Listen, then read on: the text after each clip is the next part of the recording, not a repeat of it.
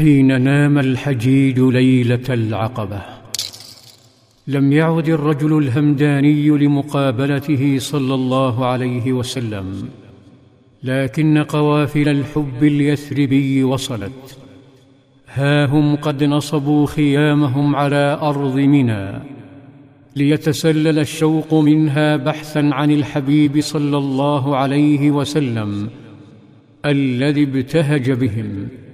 لكنه أشعرهم بخطورة الوضع فأمرهم بالسرية وحدد موعدا للقاء بعضهم في ساعة متأخرة من الليل حين يأوي الحجيج إلى مضاجعهم. خيم الليل وانتثرت النجوم وكأنها تذكر الأحبة بالموعد. فانتظروا حتى أخمدت النيران وغفت الأعين. وصف الجو إلا من انسياب نسيم أو عواء ذئب. نهض اثنا عشر رجلا دون أن يشعر بهم أحد. وتسللوا إلى مكان لا يعلمه غيره وغيرهم.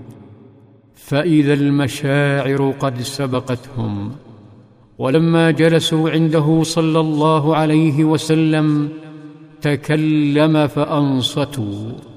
قال تعالوا بايعوني على الا تشركوا بالله شيئا ولا تسرقوا ولا تقتلوا أولادكم ولا تأتوا ببهتان بين أيديكم وأرجلكم.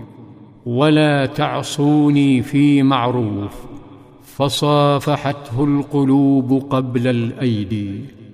شاعر يثرب كعب بن مالك وعبادة بن الصامت والشاب جابر بن عبد الله كانوا هناك. يتحدث جابر بن عبد الله عن تلك الليلة وعن آثارها على بيوت يثرب كلها فيقول أنا وأبي وخالي من أصحاب العقبة. بعثنا الله عز وجل له صلى الله عليه وسلم من يثرب فيأتيه الرجل منا فيؤمن به فيقرئه القرآن فينقلب إلى أهله فيسلمون بإسلامه.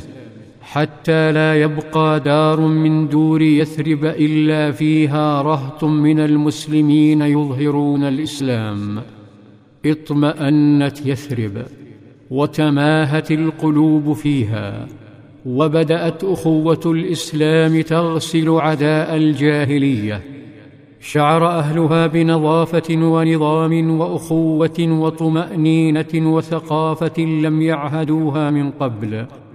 ولا يملك عبد الله بن سلول القدرة على توفيرها.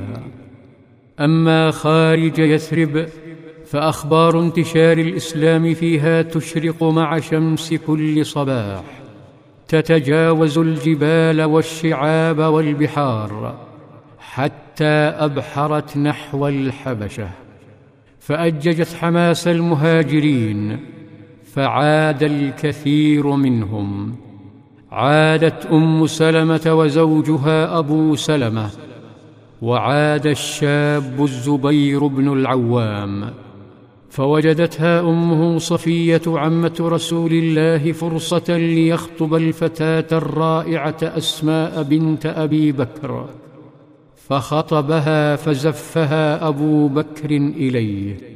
في يثرب أيضا كان كبار الأوس والخزرج يبحثون عن المزيد من هذا الحب والإيمان والعلم. لذا اجتمعوا فاتفقوا على أمر خطير قد يؤثر على علاقتهم بمكة. في ظلال السيرة. في ظلال السيره